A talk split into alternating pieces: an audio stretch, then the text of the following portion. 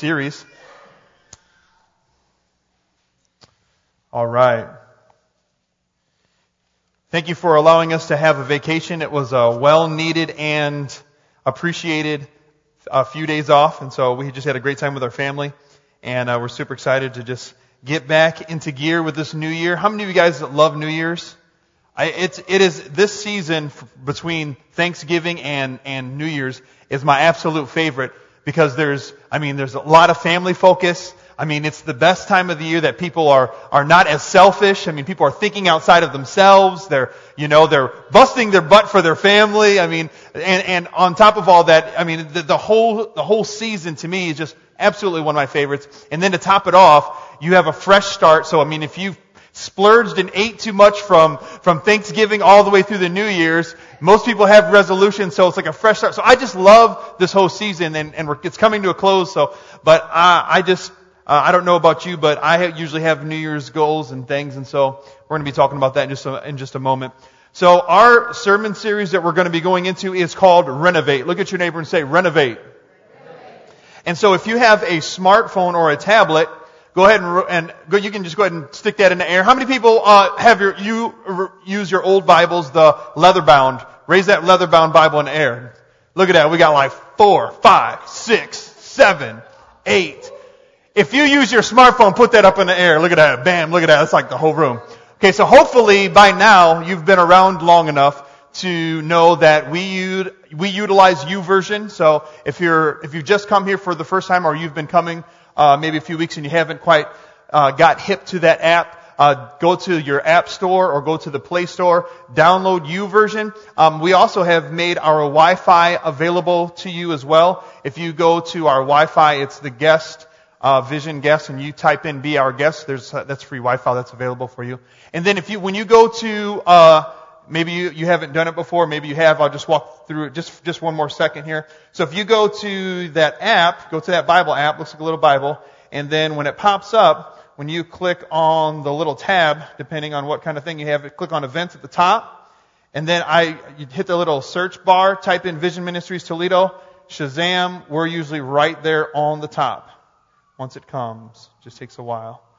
Bam, Vision Ministries live. So there you go. So you can follow right along. Everything you see on the screens will be right there. You can save that. You can add your own notes. You can look back at that later. You can take that as a link. You could send it like, man, that was a good message. You could send it to, to somebody on Facebook or one of your friends. Just a great way of us staying connected in a digital world. So there, there, there's the little two cents for all that. So I'm going to pray and we're going to go right into this word. Father, I just want to say thank you, God, for the opportunity that we have to join together in your name. And Lord, we say thank you for your presence, God. Come on, somebody. Thank you for your presence, Lord. Thank you that you love us. Thank you that you're there for us, God. Thank you that you're meet, that you've, uh, God, meeting with us and wanting to continue to meet with us today.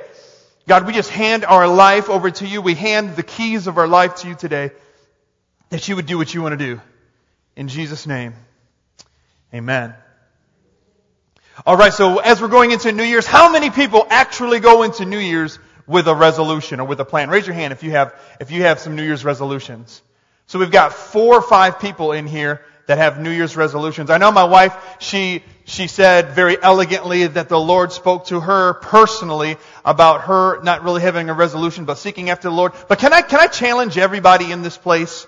Since we only have like four or five people that, that say, can I challenge you to challenge yourself to make your, to, to become a better person? Can I challenge you in that? That's what a New Year's resolution is. A New Year's resolution is saying, this year I want, I want to go from, from here and I want to go to there. That's what a, that's what a resolution is. So some people will have, you know, fitness resolution. Some people will have a resolution and say, hey, I mean, I want to stop smoking. Some people have a resolution, my spiritual walk. I want to read my Bible through in a year. Come on, that's a New Year's resolution. That I want my spiritual walk to go from here to there. So I challenge you, we've only had four hands. Hopefully by next week, it's not too late, even though it's, it's already been a week, to, to have something in your spirit and in your heart that says, I want growth in some area of my life, and this is what it's going to look like, and this is what I'm going to do. Can you, can you guys, can you guys receive that? Yes, good, good. Because that's what this whole message is about. What the cool thing about having, having a resolution or having a vision or having something like that is that it gives us something to strive for. And when you're doing that, I just want to go ahead and say that, because you could say, yeah, I'm about it, and then you just kind of like let things go. In order for you to have a goal that you're heading towards, you always have to share it with people. Oh, it's my personal goal, it's my own personal relation. Well, you're not going to grow if you don't put yourself out there for accountability.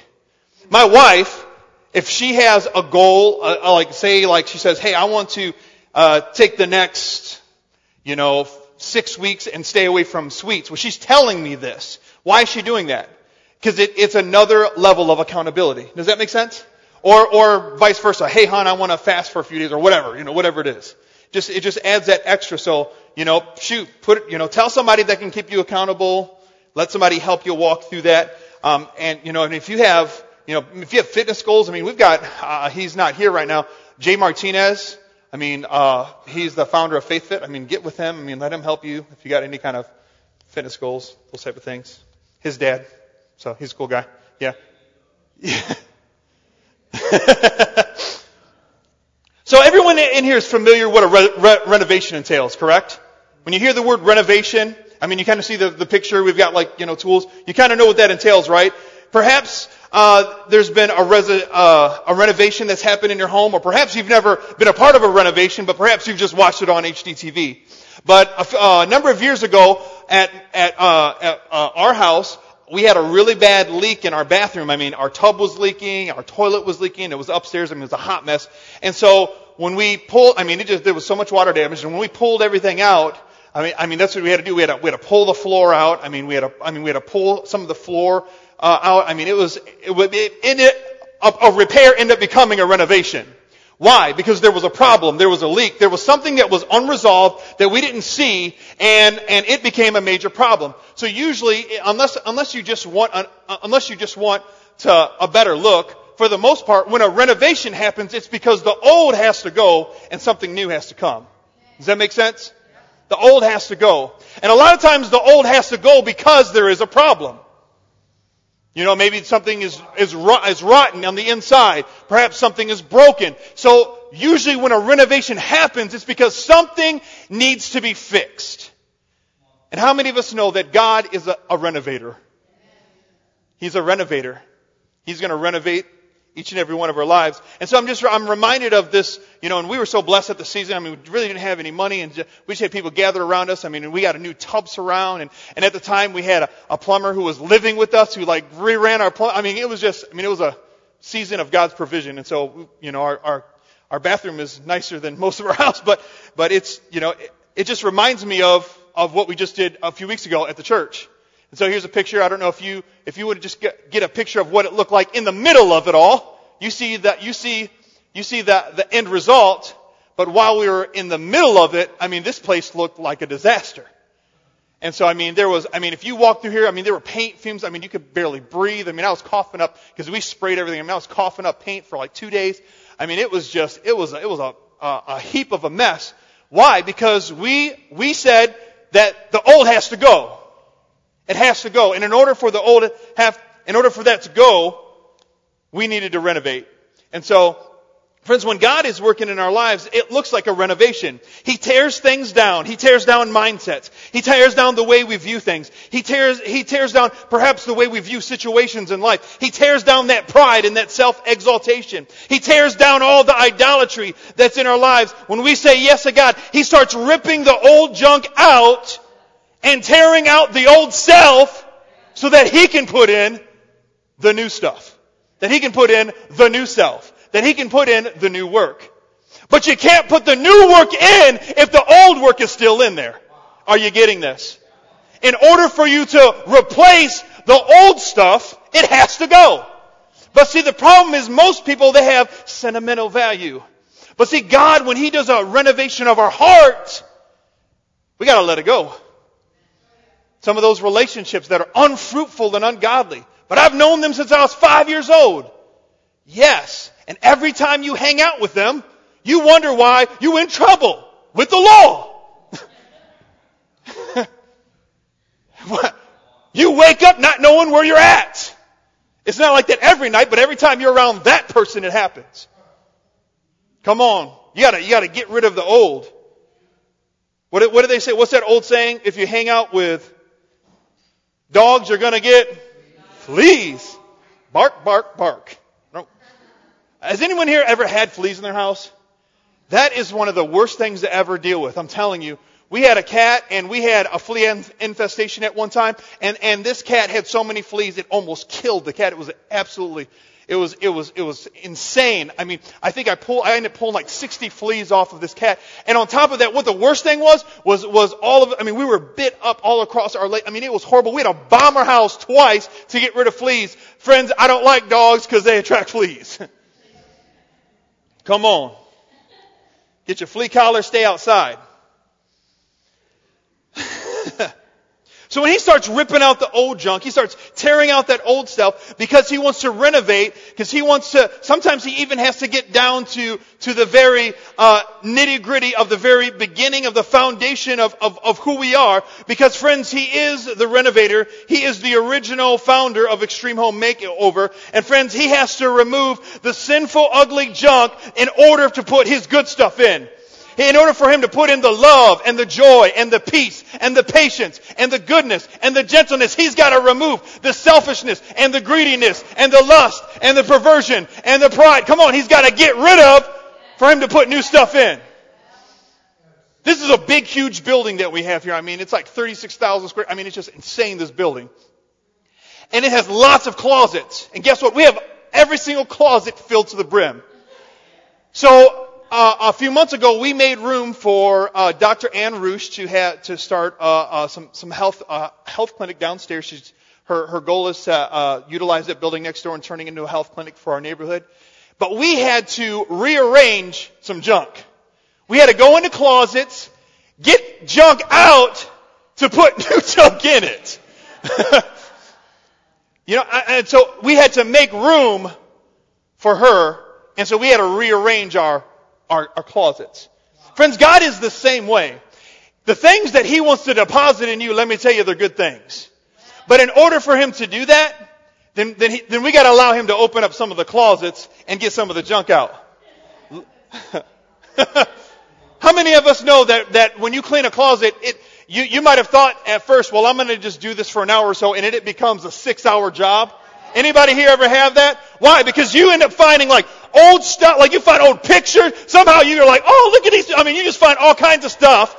Stuff you realize you gotta hold on to and so you're trying to find a place to put it somewhere. Other stuff you realize, man, this stuff has to go, but you're looking at it like, man, how the heck did I hold on to this for so long? And you get sidetracked, and then all of a sudden you're like, well, I need to put some, I need to put, because of what I want to do, I need to put some shelves right here, and it becomes a project. It was a closet clean out. And now it takes you a whole day but friends, that's how it is with God in us. Sometimes we think, oh, I just need, I just need to get a little bit of Jesus. He, and, and not realizing that we need a full remodel. God's like, yeah, you, you might think that it's only a closet cleanup, but let me tell you, we got to renovate.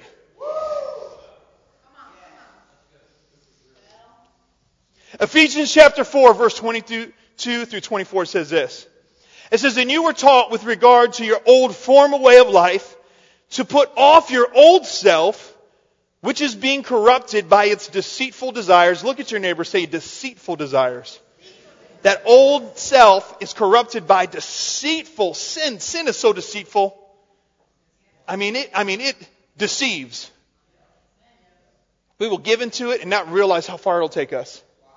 I've seen some of the most awesome and incredible men and women of God deceived by sin.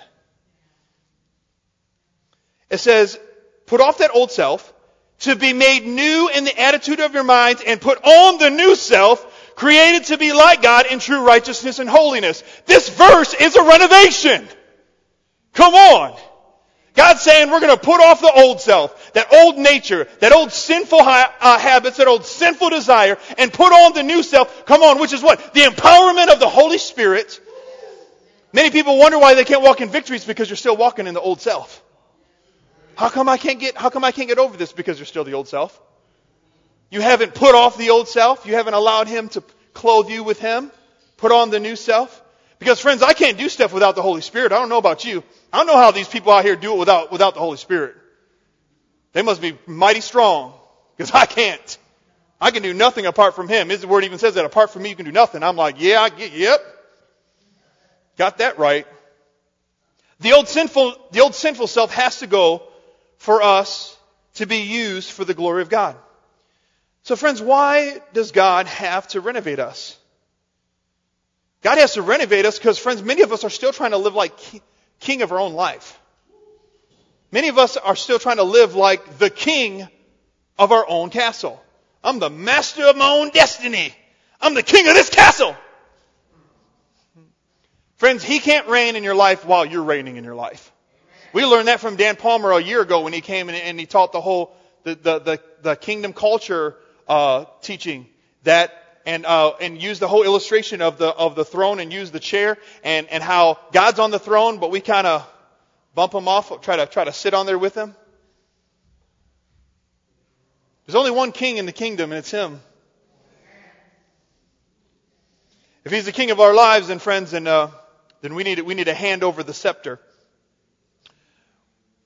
Many of us, maybe we don't want his throne, but we just want our throne next to him. You know what it kind of reminds me of? It kind of reminds me of the disciples in the in the uh, New Testament, and they didn't want the throne. They didn't want they didn't want to be king of of of, of heaven. They just wanted thrones next to him. What did he say? He said some of them even brought their mom in on it. It was like, hey, hey Jesus, why don't you let my son sit on your le- left and let my other son sit on your right? Come on, you know it's bad when you bring your mom into it. you know, you know it's bad. Come on, think about it. How many times have you brought your mom into it and it was just bad? You know it's bad.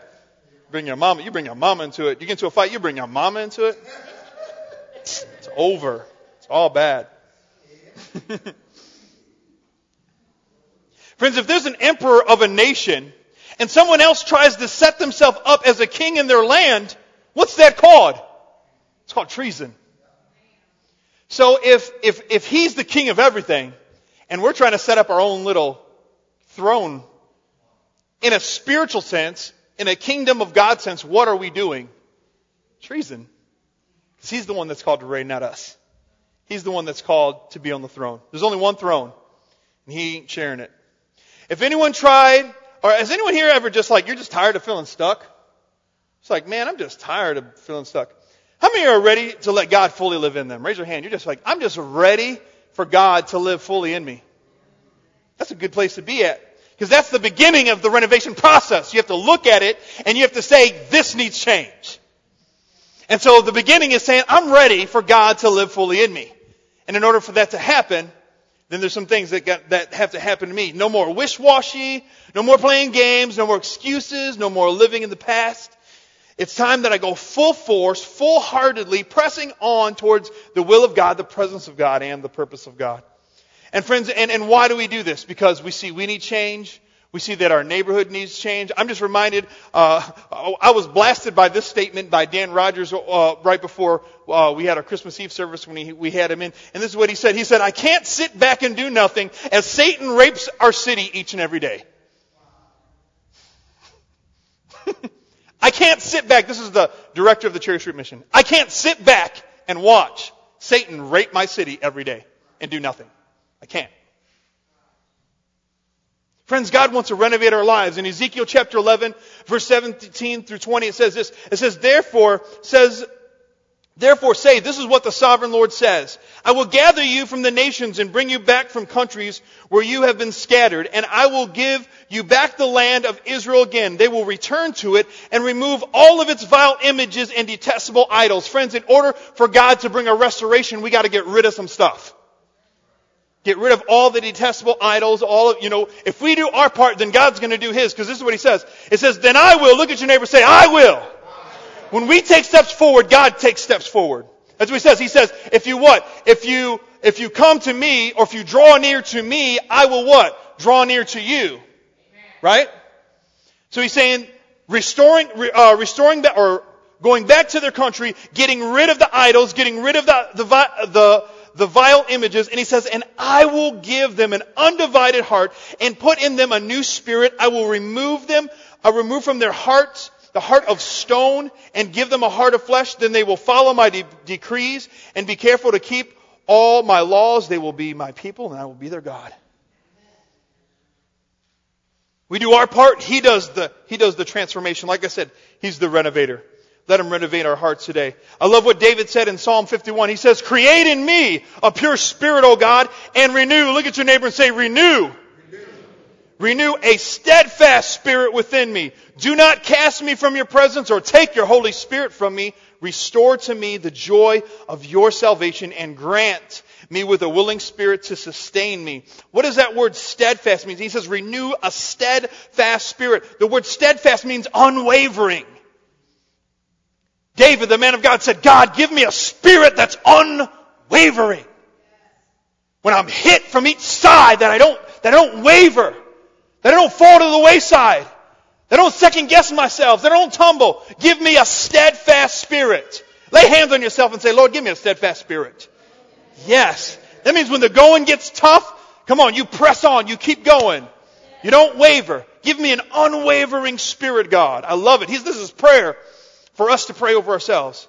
Do not cast me from your presence. Restore to me the joy of your salvation. Grant me a willing spirit to sustain me. Colossians chapter 3, verse 9 and 10 says this. It says, Don't lie to each other, for you have stripped off your old sinful nature. Stripped off. I love that. Strip, like, it just reminds me of clothing. Stripped off your old sinful nature and all of its wicked deeds. Put on your new nature and be renewed as you learn to know your Creator and become like Him. Why is God a renovator? Because guess what? In order for us to be with Him, we gotta be like Him. I'm going to heaven. Well, in order for you to be there with Him for eternity, you gotta have the likeness of Him. Got to be like Him. He's creating us to become like Him. That's the process. You know this process? This process of Christianity is not going to heaven. That's, that, that is a, that's a good destination. The process of Christianity is becoming like Him. That's what it is. It's you looking less like you and, and in this development to where you're looking more like Him. And in order for that to happen, there's a lot of stuff that's got to go inside of this right here. Pull out that good old sledgehammer, start busting out those walls of your heart. Come on. Busting out. Anybody here ever been a part of a, of a, of a, of a renovation? They're kind of fun. The, the, the, the busting down walls, the smashing, kind of fun. The cleanup isn't all that fun. But, but the, the initial start when you're slamming and busting and breaking, come on, that's fun. That's kind of how it is when people, when they commit their life to Christ. God starts smashing things and they're like, woohoo, yes Lord! This is great, man, because the Spirit's on you. I mean, He's empowering you, infusing you with, with, with power and strength. And then He starts doing the cleanup and then you're like, oh Lord. Oh, it's getting tough now. I had more fun with the sledgehammer, God. I don't want to be scooping up all this stuff and sticking it in the trash. See, but it's like that end part because the because the, the, the initial demo starts off and it's fun. Then it's the then it's the boring cleanup. But then what happens right after the cleanup? Then the excitement of the new. Come on. Woo! That's good. Yeah. Come on, it's come on. We too many people quit when they make it when they make it to the blessing. Come on, the blessing is the new is the new stuff. Too many people give up. They they they quit. Man, I've seen, I've seen it time and time again where, man, people were right there at the, at the cusp of their breakthrough. At the cusp of, of having a new job or whatever it is, and that moment was their moment they faltered and went back. Like, are you, like you were just one day away. One day. I'm serious, this is a true story. One day away from breakthrough. Man. Renovate means to restore. Something old, especially a building, to a state of repair. It also means to refresh and reinvigorate. I love that. To restore, to repair, to refresh, and to reinvigorate. That's what the Lord wants to do in our lives, friends. He wants to refresh, times of refreshing. He wants to reinvigorate. Man, that's just like the infusion of strength and power to move forward. He wants to repair restore.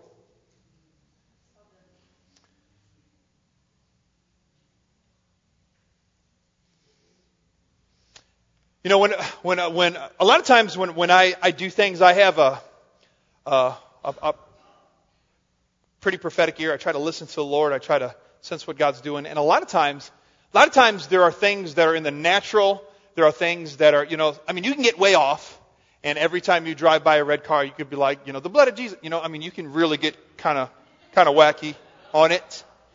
Okay, but but there are, there are times when when when there things that happen in the natural, which are meant for supernatural meanings. They have supernatural, uh, you know, uh, you know, spiritual significance. That's the word. I, I was tongue tied. Thanks, babe. Significance to them. I mean, we see this. We see this in the in the Old Testament all the time. When when God would tell prophets, He would say, "Go do this. It means this. Go do that. It means that. I'm going to do this because it means this, and I'm going to do that because it means that." And so when we when we were when we were repainting this this sanctuary, I, I just felt like like our church. I mean, we had the same color for ten years. I felt like as a body of believers, it was time for for a renewal. Does that make sense? And so, I mean, I mean, we're you know, we're painting and I'm praying and spending time with God. And, and, and, and as we, and it was cool because, I mean, there was a, I mean, I mean, me and two other guys, I mean, we probably put 50 hours into this piece in, in, in four days. And I mean, I mean, and they were exhausted. I mean, we just like busted our butt. And, and, and, and afterwards, you know, when you're in the middle of doing it, you kind of like, is this going to look good? Am I, you know, so, so anytime you, anytime you're moving into, into something that's new or you're moving into something that, that you're unsure of, I mean, there's always going to be those thoughts. You know, what I mean, we're in the middle of it, like, I don't know if this is going to look, you know what I mean? And then, and then at the end of it, you step back and you're like, wow, this thing's amazing. So friends, let me just tell you this. There's, there's, there's, I believe that the Lord, as, as a, as, as a body of believers, is taking us to a new place where He's going to give us like a spiritual, fresh set of, of paint a, a spiritual fresh look, a spiritual uh, fresh perspective. And guess what? In the middle of, of it, it it might be kind of scary. You're like, I pick the right colors? I poured all this money into it, and this doesn't. I don't know if this is going to look right. You know, I put all my time and investment into this this new direction that I'm going to, but I don't know if the end result is going to happen the way I think it's supposed to. Okay, but friends, understand this. Friends, if the Lord is leading you, man, if you are a follower, if you're a son of God, if you're a daughter of God and you're, and you, and you love Him and you have right motives and you're moving in the direction forward, God, He's gonna bless it, I'm telling you, friends. And not only that, when you when you start seeing the end result of it, it that's gonna excite you because you're like, wow, look at what happened. But every step along the way, it was like, oh Lord, are you sure? I'm moving this way, but God, I don't know if you picked the right guy over here. Okay, God, I'm, I'm, I'm still going forward just to let you know because I'm following your will. But I just got to check back with you from time and again. But I'm still going the direction you want me to. Sorry, I'm just, that's me. That's me. Can I be honest? That, I'm like, I'm like, Lord, have you picked the right person here? I mean, when we planted vision, I'm like, do you got the right guy, Lord? Were you, were you, were you just short of men? I mean, when you scan uh, the earth to and fro and you're like, well, I ain't got nobody, let me just pick this schmuck. You know, just try you, bam! Have fun, you know? But I, I can guarantee you that most of us can, can, can uh, attest to that same thing. Especially, I mean, if you have, if you've, if you were raised in small beginnings. And you're like, God, have you, have you got the right guy here? Are you sure you want to do this? And he gives you this huge vision. Are you like, are you serious, God? There's this huge vision that you've given me. And man, it looks so big that I don't know if I can do that. Well, that's good. Because that's exactly, because if it's, if it's, if the vision isn't big enough, if you can do it on yourself, then it's not a vision at all. That's why God gives us these ideas that are like way beyond our own thoughts and capacities because if you could do it in your own strength, it wouldn't be a vision. It wouldn't be something you can go to. You just do it.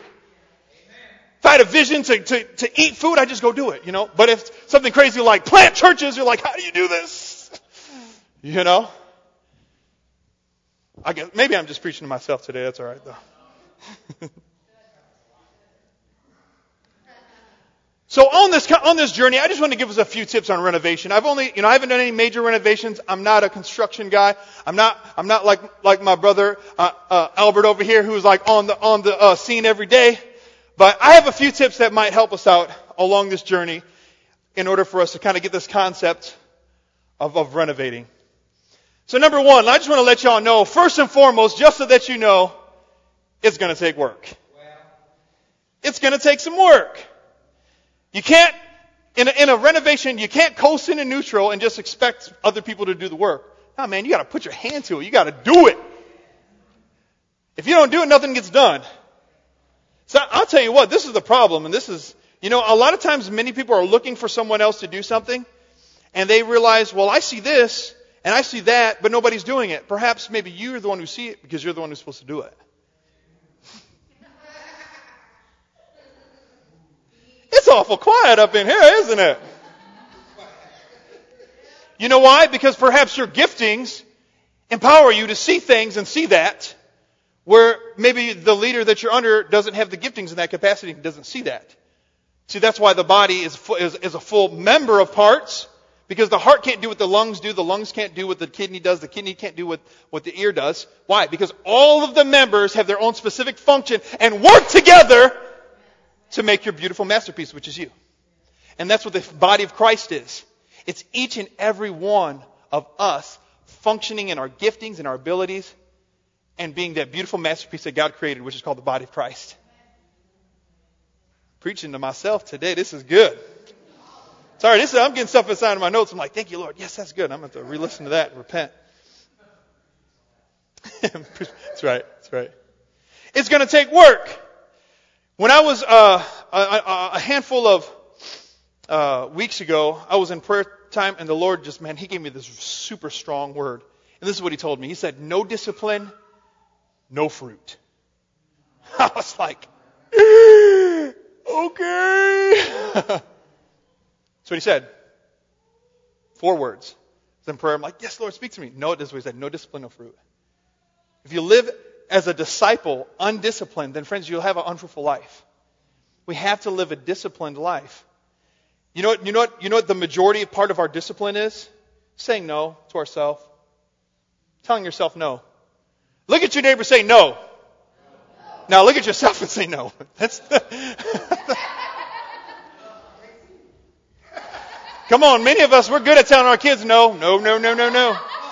Many of us are good at telling our spouse no. Some of us. But many of us can't tell ourselves no. That's discipline. Discipline is telling yourself no. But I like yes. The Lord's promises are yes, true, and amen. Yeah, they are. Come on. The Lord's promises. I want the Lord's promises for my life. Lord, yes, true, amen.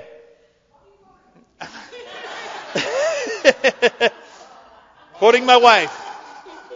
Yeah. I wasn't telling anybody who I was quoting. You, you said it. Friends, for our lives to go from what they are right now to a place that is something different. I'm going to go ahead and say this. In order for our lives to go from a place of unfruitfulness to a place that bears fruit, it's work to get from here to there. It's not a supernatural, Lord, lay hands on me. You get the Holy Spirit and then you automatically supernaturally transport from here to there. No. Friends, God does a work in your life. He begins to cut away some stuff. It's painful. It hurts. You have to say no to yourself. You have to say yes to stuff that you don't want to do. And you become fruitful. Why? No discipline, no fruit. Luke chapter 14 verse 28 says this. He says, but don't begin until you count the cost for who would begin construction of a building without first calculating the cost to see if there is enough money to finish it? He goes on to say that if somebody starts a project and they don't complete it, that their neighbors are going to make fun of them. It's like the person that says, "Oh, you know, I'm going to church. I'm doing this this Christ thing," and they don't pay the they don't pay the price. They don't count the cost, and then they go back to doing it. And what happens? All their friends are like, "Oh, I thought you was going to church now. I thought you was doing that Christian thing."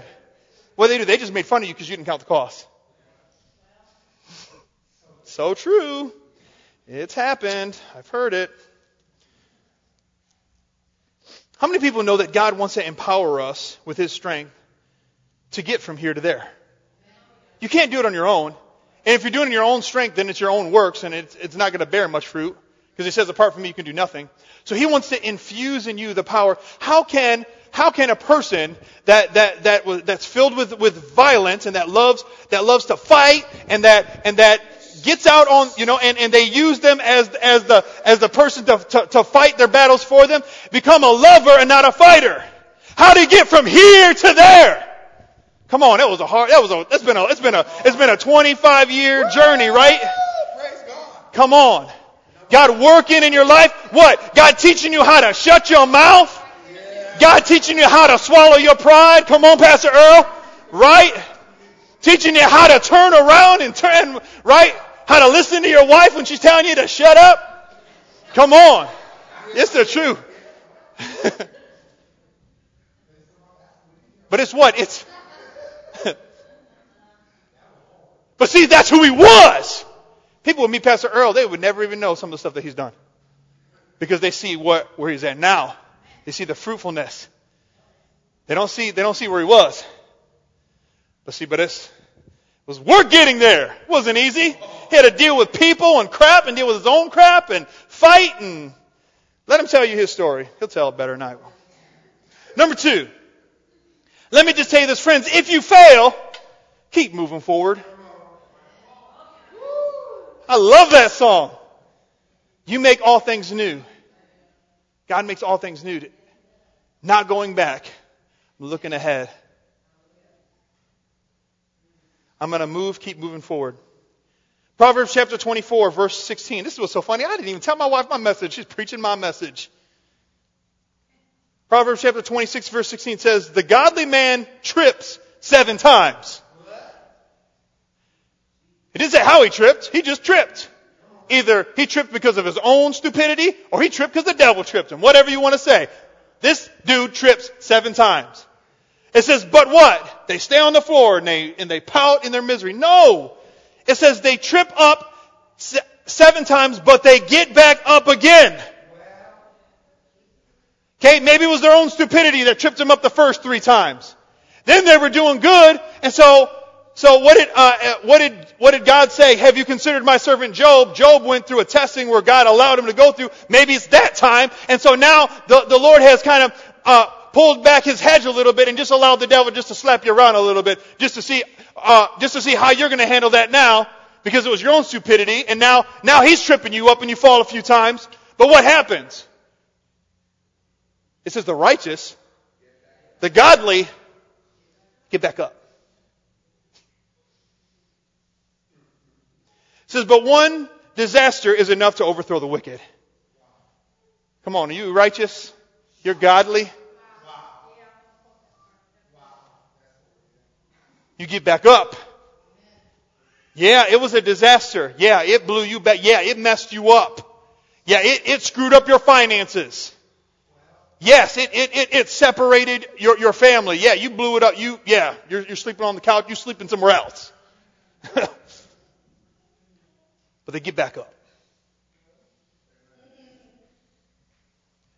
Getting back up is not easy.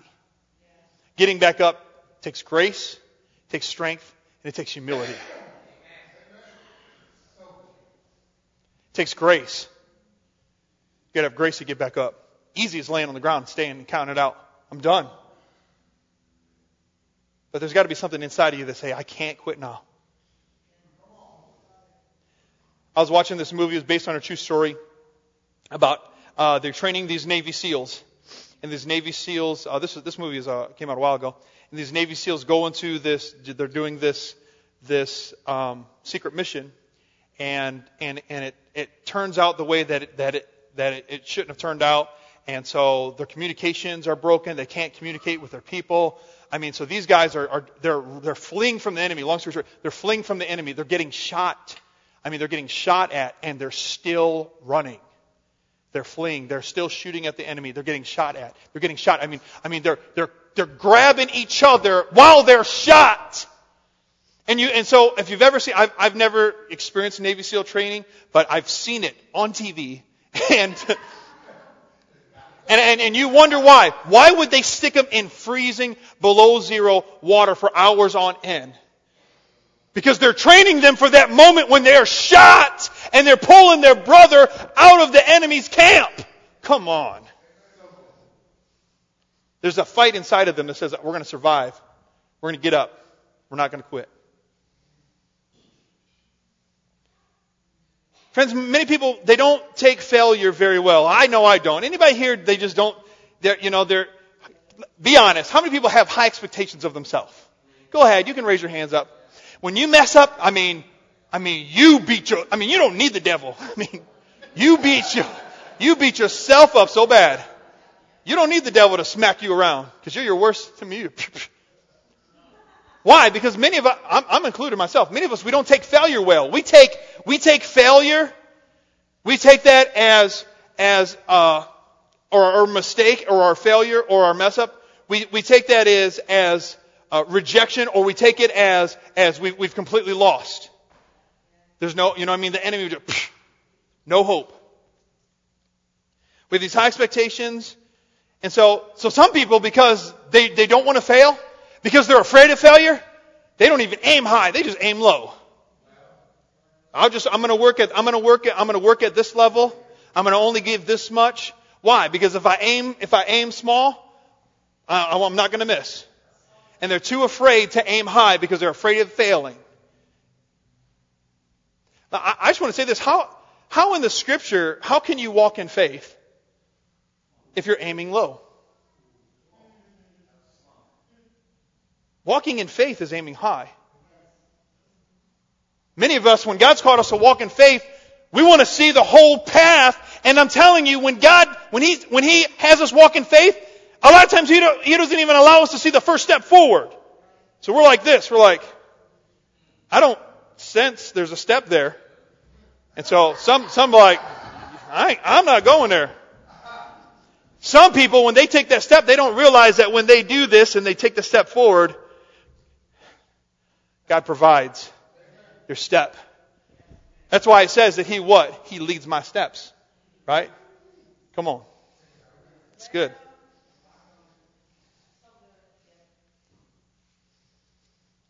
Friends, if you want to see a difference in your lives, then we need to push the limit.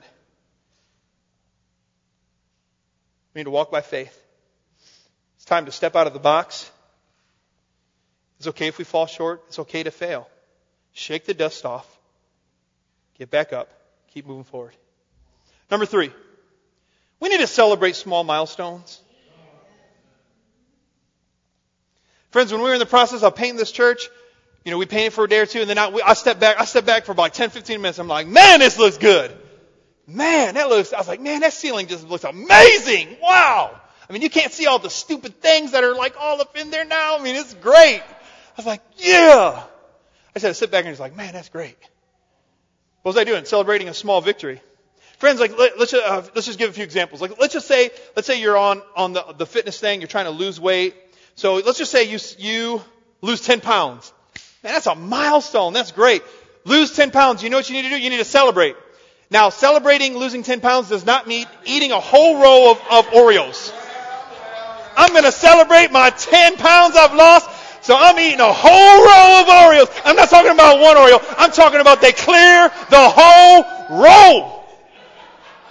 Come on, I'm talking by experience. I can, I can preach to somebody here.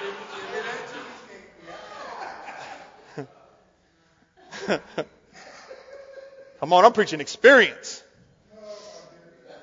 That's not the way to celebrate that victory. Man, take your picture, put it on Facebook, tell people, here you go, you want to, you want to celebrate that victory? Pull out them pants that you hid back in the back of the closet and put those bad boys on. Come on, what, come on, that's celebrating that, that small victory. I can squeeze back in these pants, glory to God. I don't have to suck in my gut as much. Celebrate small victories.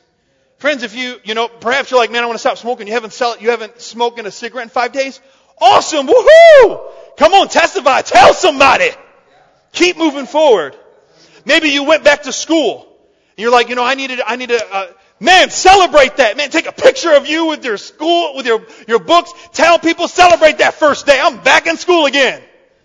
Come on. You, maybe you're in a, in a new place. You've got some new employment. No, man, celebrate that first day of work. Celebrate small victories. Come on, celebrate small milestones. How many of us know that even the angels in hell, uh, even the angels in heaven celebrate milestones? It says in Luke chapter 15 verse 10, it says, in the same way, there is joy in the presence of God's angels when even one sinner repents. What's that? That's celebrating a milestone, friends. Come on, somebody get it. Is the sinner repenting? Is that the end goal? No, that's not the end goal, friends. The end goal is for us to be with Him forever. That's the end goal. Come on, but, but, but the, but the first milestone was that repentance. And the angels are rejoicing, saying, come on, woo, let's go! Celebrate small victories, friends. And then number four, and this is the one, this is the thing that probably screws people up the most.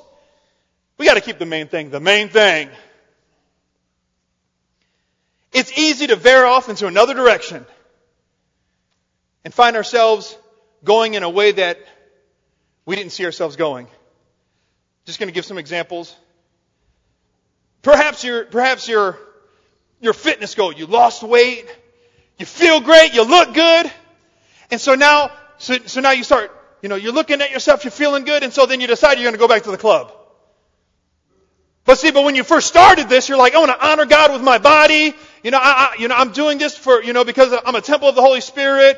You know, it says, therefore honor God with your body since He bought you with a price. And so, so I know I, I need to be in better shape. And so when you started, it was for the glory of God. And then after you get some, you get some victory and then, well, I look good now. I'm going to go back and I'm going to start dating again, go to the club.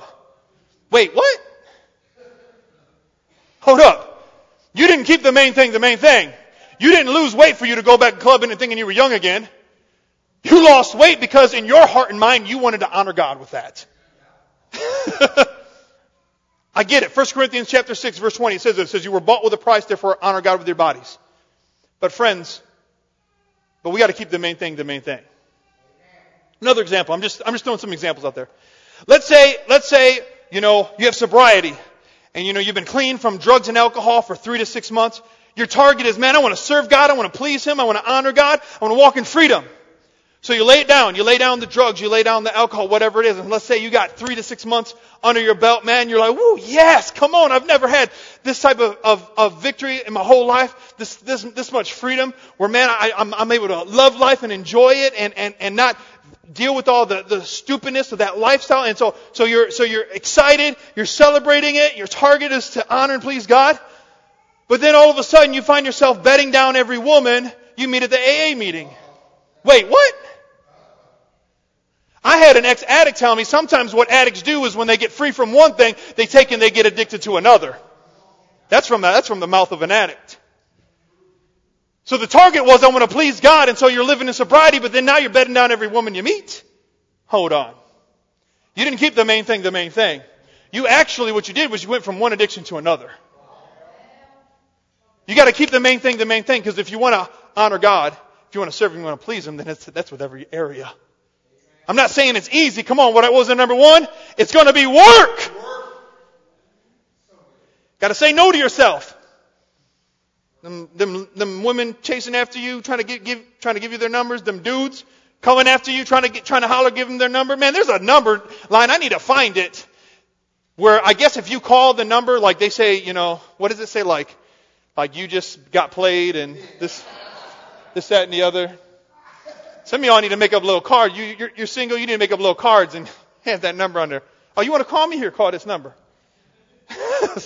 I just think that, yeah, it says like you just got played. Yeah, so. Just to let you know, you got played. Or let's say, for example, say there's a person that's called into the ministry. And let's say, man, they start off with pure heart, pure motives. Man, they want to honor God and love people. Come on, that's, you're like, man, I, man, I've, I've committed my life to the Lord. I want to honor Him. I want to serve Him. And I want to love people. And that's my commitment. And that's how they start. So, so they, so they build this ministry and, and they're, and they're doing all these awesome, amazing things. But then while they're in the middle of doing this, they start getting all this pats in the back and the recognition and people saying, man, that was such a good word, pastor. Man, you are anointed. You're a woman of God. You're the best thing that happened uh, uh, to South Toledo since sliced bread. I mean, they just give you all this and then all of that starts building inside of you. And then, and then all of a sudden you start looking for compliments. And you, and, and then the person starts building their ministry based on their own personal desires and what they want instead of what the Lord wants. They didn't keep the main thing the main thing. It was started out of honoring God and loving people. And then all of a sudden they've, they've, they've went off and now it's become about them. And I've seen it happen. Not keeping the main thing the main thing. So how do we do this? How do we keep the main thing the main thing? Hebrews chapter 12. How many of us know that sometimes while we're driving, we get distracted? Especially if you have a, a wife as as fine as mine, it's very easy for me while I'm driving to get distracted. That's why sometimes when I'm preaching, I just don't even look at her. Get it? Sometimes we have to get our eyes back on the road ahead of us. That's why it says in Hebrews chapter 12, and we're going to read verse 1 and 2 here, and we're going to end on this. It says, Therefore, since we are surrounded by such a great cloud of witnesses, what's that? What's a cloud of witnesses? Come on, they're the ones that have already, they've made this journey. They, they, it's come to an end. They're already there. They're at the finish line waiting for us, cheering us on. Since we are surrounded by such a great cloud of witnesses, let us throw off everything. Say everything. That hinders and the sin that so easily entangles. Remember what I was just talking about? Like that set, that man who trips, he gets tripped up easily entangles. Why? To trip us up. And let us run with perseverance the race marked out for us. How do we do this? Fixing our eyes on Jesus, the pioneer and perfecter of our faith. For the joy set before him, he endured the cross, scorning its shame, and sat down at the right hand of the throne of God. Friends, in order for us to keep moving forward, we have to fix our eyes on Jesus. Keep fixed on him. We get distracted from time to time. I get it. Like I said, it's like the driver. Your main goal as a, as a, as, when you are in a, a, a vehicle, your main goal is to look ahead of you. You've got mirrors to view in the back and view around the side of you. And it's so easy to check your, I'm guilty, check your phone messages, looking on the next side of you, but we have to, but you got to do what? Get right back where the focus is. Why? What happens if you don't? You get into a major accident. You can kill yourself. Friends, how many people they started this, this journey of faith and they were doing good and they kept the main thing the main thing. They were looking forward and they got distracted and they find, and they, and they rear, and they rear-ended and crashed and ended their faith because they got their eyes fixed off of Jesus and whatever else was around them. Would you stand your feet with me today?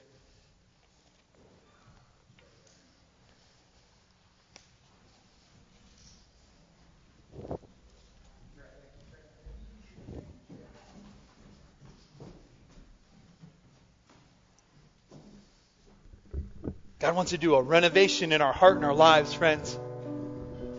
He wants us to go from the place that we're at to a place that He wants to take us. If you're in here today and you know you need a renovation in your heart and your life, would you slip out of your seat? Would you come up to the front? And would you say, God, I need you to renovate. I need the renovator to have his way in my heart and my life as we have people come forward, can we have some of our prayer team come forward? We're just going to give a moment. We're going to give time. My wife says I don't do altar calls as, as, as much as I used to, so I just want to give people an invitation to say yes to God. If you're in this place and you need strength for Him, you need you need God to heal an area of your heart, your life. If you come up, man, we'd love to pray for you. Our team has been prayed up, ready to believe God with you. Let's pray together. Lord, we just say thank you, God. Thank you for what you're doing in and through our hearts and our lives, God. Thank you for giving us the, the courage to come here today to say yes to you. God, thank you for giving us, God, a hunger your word says that those who hunger and thirst for righteousness will have their fill. Thank you. Thank you for your sons and your daughters coming into your house saying, God, I'm here because of you, Lord. And I want more of you. So, Father, we just speak blessing over every person that's coming to this place. Lord, and we thank you that, God, let every person, God, that, that's taken that step of faith to come up to meet with you, God, we just thank you that you would empower each and every person with strength in the name of Jesus.